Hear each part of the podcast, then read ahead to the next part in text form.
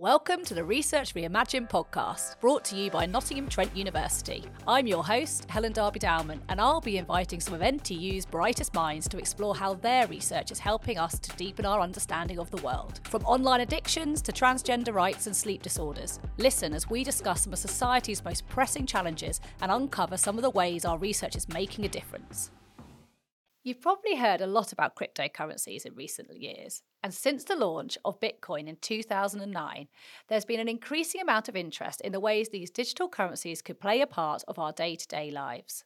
Believe it or not, thousands of cryptocurrencies have been created since Bitcoin, and many believe cryptocurrencies will soon become a common way of buying and selling everything, from products and services to houses and cars.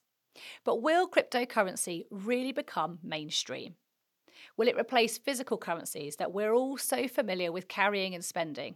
Or will it gradually fade away and be forgotten about in years to come? Today, I'm joined by Alexander Brauneis from Nottingham Business School, who's going to give us the lowdown on cryptocurrency what it is, where it came from, and what the future holds for the likes of Bitcoin and other cryptocurrencies that have appeared over the past decade. Welcome, Alex. Thanks very much for joining us today. Thanks for having me. So, can we just start with telling us about what cryptocurrency is and how does it work?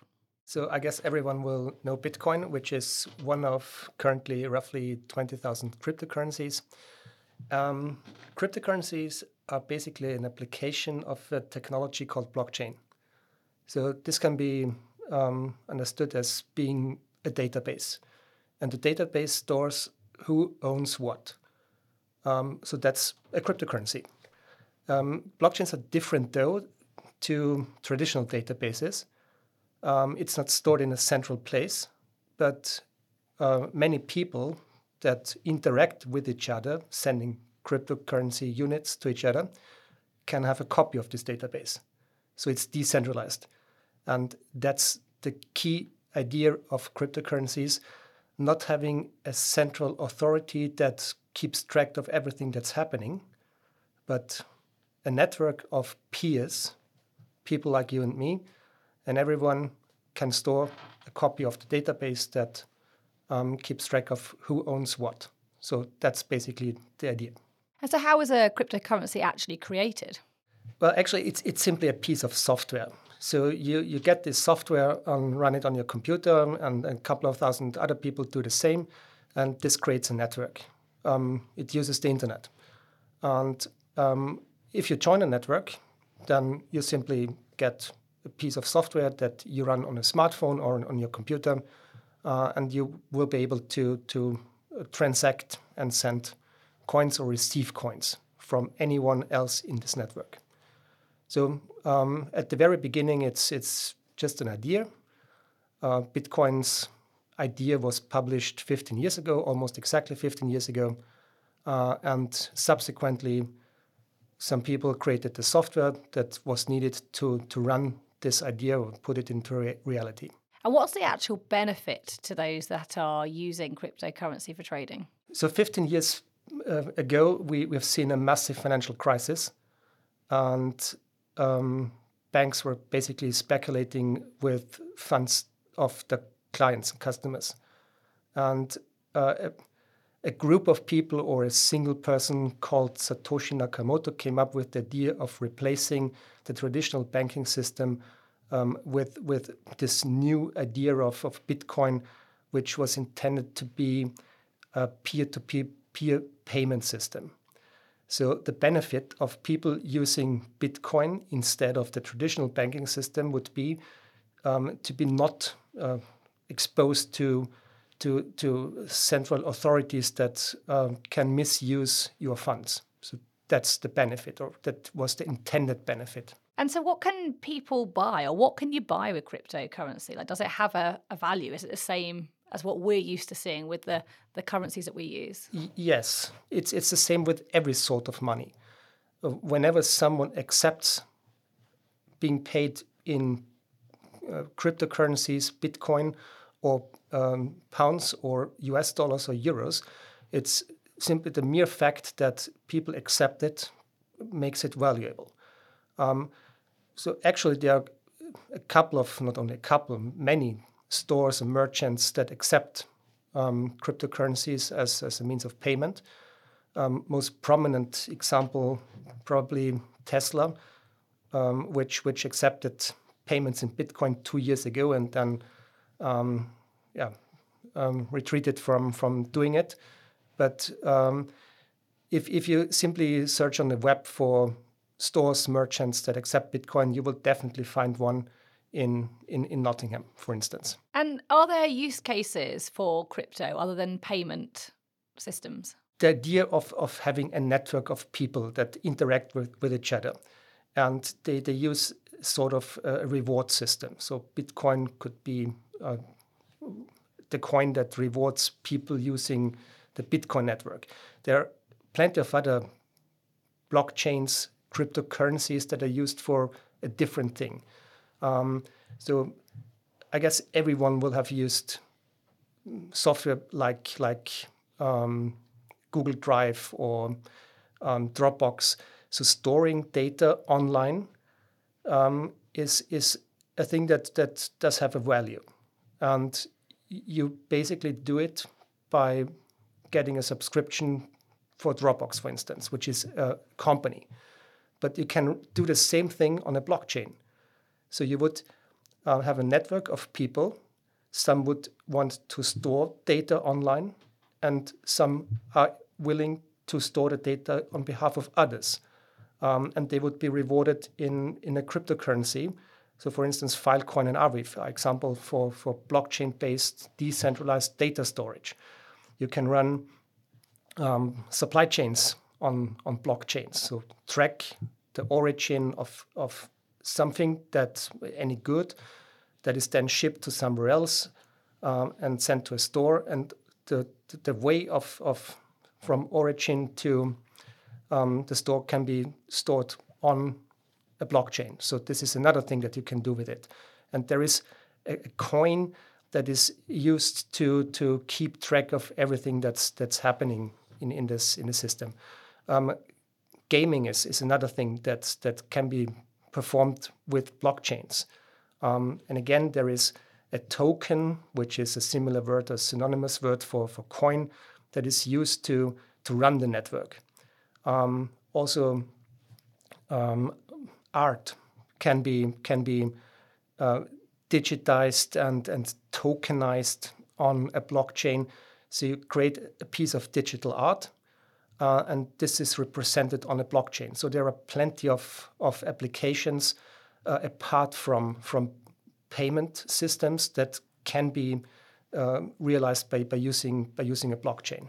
Talk to me a little bit about the risks, because obviously it is, it is it's not governed in quite the same way as banks or has not got that centralized system. It's, it's obviously used by individuals and there are these blockchains that are created. Can you talk to me a little bit about what the risks are? Because for some many of us, obviously, it seems quite an unknown quantity of where is our money actually going. The risks of uh, so this this technology is not not that new. It's 15 years uh, uh, since since Bitcoin came up, but it's still a new technology. Um, and as of today, there are uh, as many cryptocurrency users as it was in the year 2000 with the internet. So we are at a very early stage of of um, this new technology and, and all the things it, it could be used for. Um, and it's it's the same with the internet. Uh, who would uh, bought anything online in the year 2000? So there was always this this this this bad feeling of of um, having a risk of of uh, not receiving the things that I ordered, uh, sending money to somebody that uh, simply takes it away from me. Um, I think it's the same with, with blockchains. We, we're still at a very early stage. There are a couple of things that need to be resolved. Um, so there's the risk of, of the technology not, not being as far advanced. Um, we, we still definitely will make some, some mistakes. Um, but I think it will be the same as with the internet. So we, we learn by making mistakes and improve the product. Um, and as of today, internet is, is quite secure. You, we use it every day. Um, and I think the same will happen for, for cryptocurrencies and blockchains. Um, if you trade cryptocurrencies, which many people do, we have trading volumes of, of tens of billions of dollars every day. So people trade it, but it is a very uh, volatile asset class. So you can easily double your money within a day, uh, but you can lose a lot of money in, in the same period of time. So th- these are definitely the, the, the main risks being a volatile asset class in terms of price action.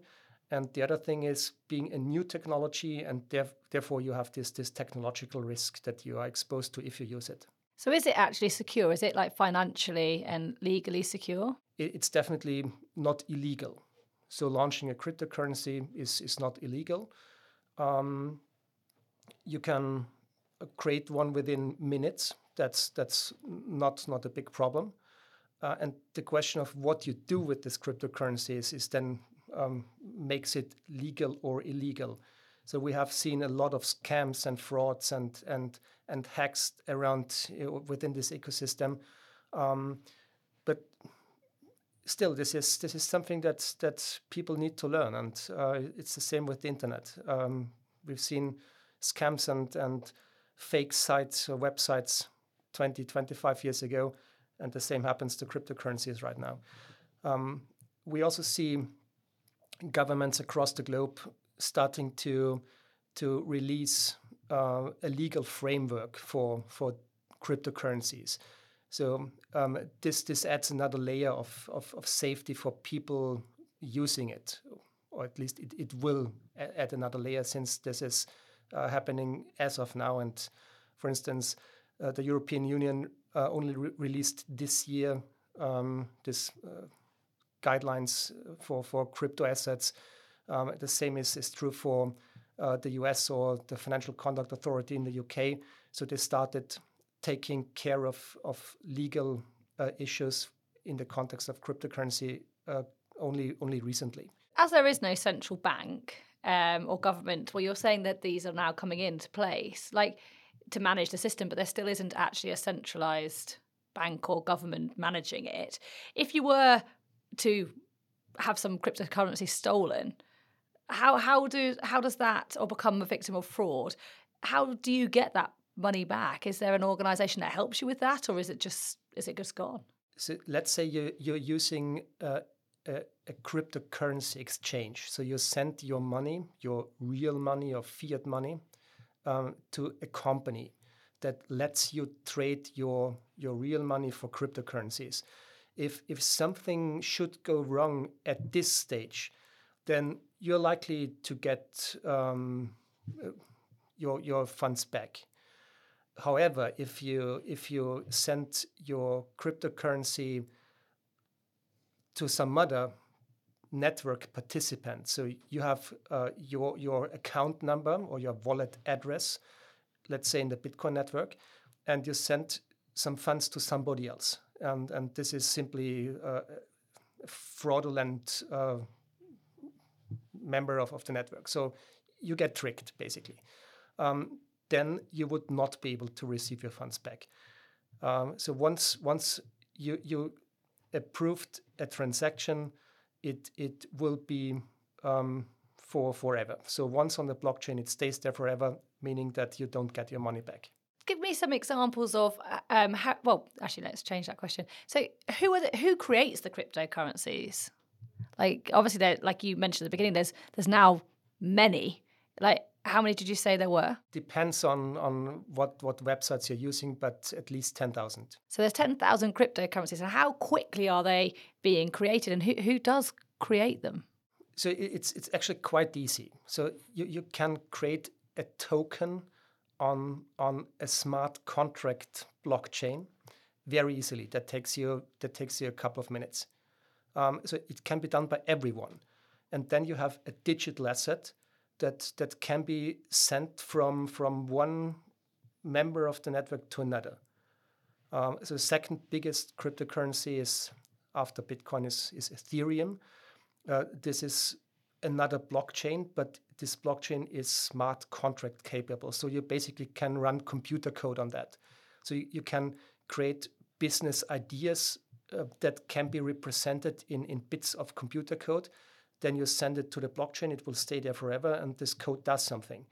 Um, and one way of using this, this smart contract blockchains is creating another another currency, or this the correct word would be a token. Um, so I can do it. I did it. Um, but the question is, why should anyone take uh, care about this token? Um, so you have to to create some use cases for it. And for instance, um, you could you could create a fan token. Um, so you, you you label your token the Nottingham Trent University fan token, and and everyone having a fan token or a specific amount can um, get something special at, at Trent University. So maybe a, a meet and greet with the vice chancellor. Um, so this would be a use case that you then um, advertise on, on a website or on the Twitter account or whatnot. Uh, and this could incentivize people to, to, to buy this token. Um, so because you have a, a, special utility or use case linked to this, to this digital asset. Uh, and this is actually what happens every day. So people have an idea of, of what, what they could create in terms of product or service.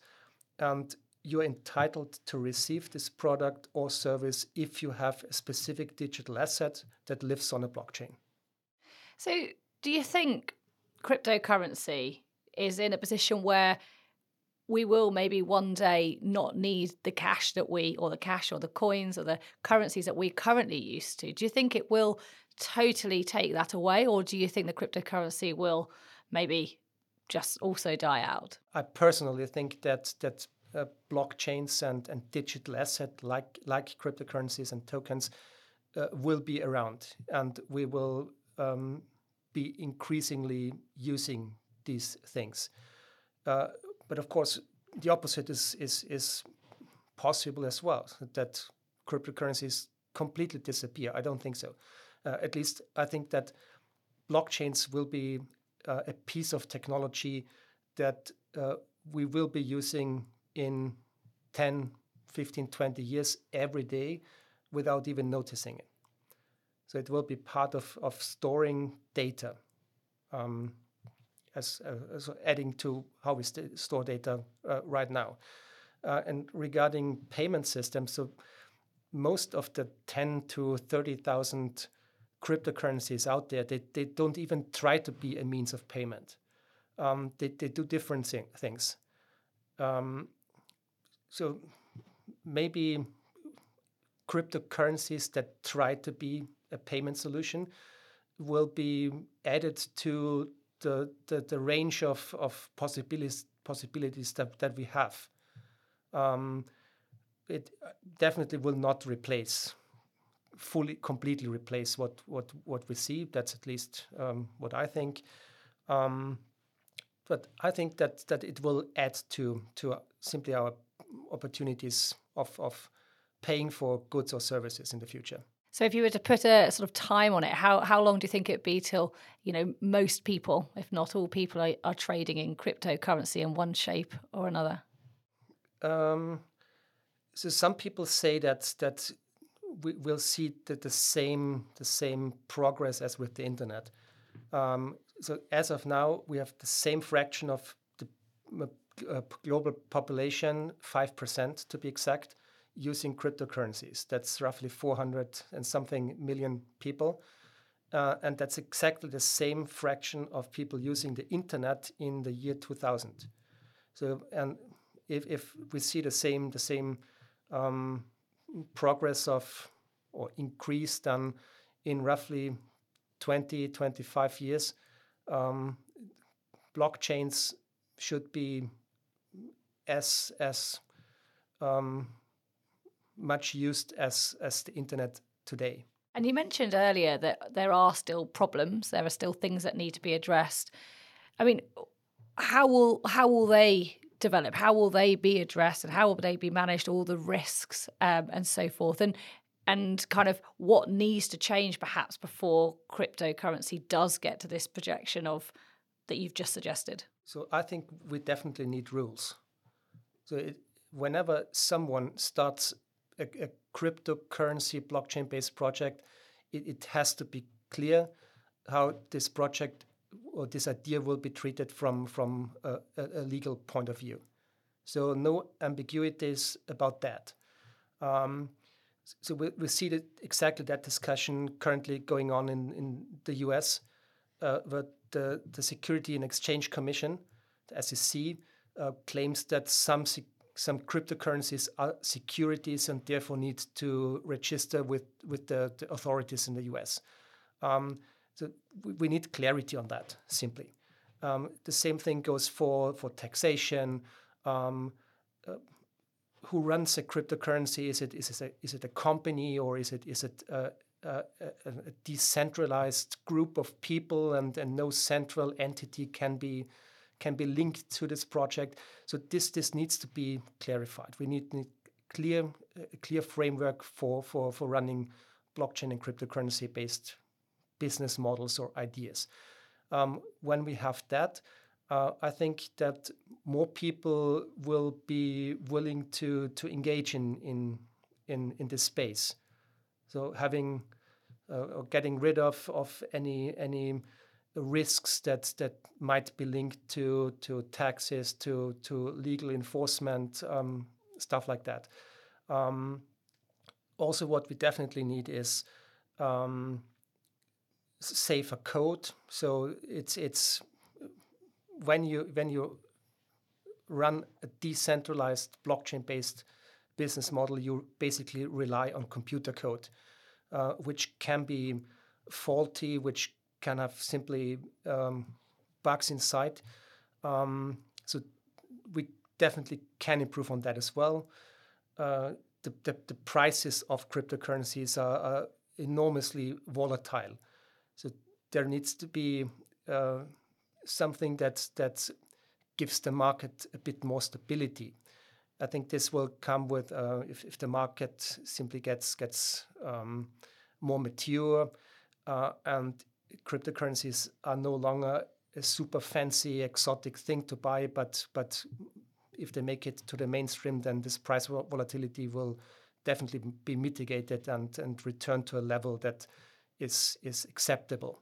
Um, so a lot of things that that need to to be accomplished. But uh, if if the crypto space can do it, I think uh, we we have a, a, technology that that can be really powerful and and make our lives easier or more comfortable. So where is cryptocurrency most commonly used at the moment? Two things. One is speculation. Uh, so simply investing in a technology that people deem to be uh, important in in the future. It's it's the same if you invested in in, in internet companies in the 90s, um, so 30 years ago, or bought Amazon or Apple or Microsoft um, stocks 30 years ago, you'd be rich as of now. Um, and I think people simply see a potential in this technology, cryptocurrencies, blockchains, and that's why they invest or speculate. And another thing that that got really big in the last few years are non-fungible tokens, which is basically uh, any piece of digital um, art, a picture that uh, is represented, or the ownership thereof is, is represented uh, in in a, a, digital token.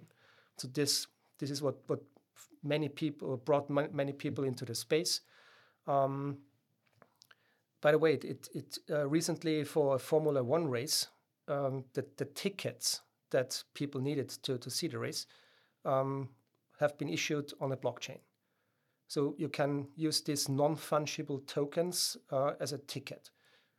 So difference being that it's not a printout or something that is released by any ticket office, but it's a blockchain-based asset that you have in your wallet on your smartphone and use it to, to see a concert or a Formula One race.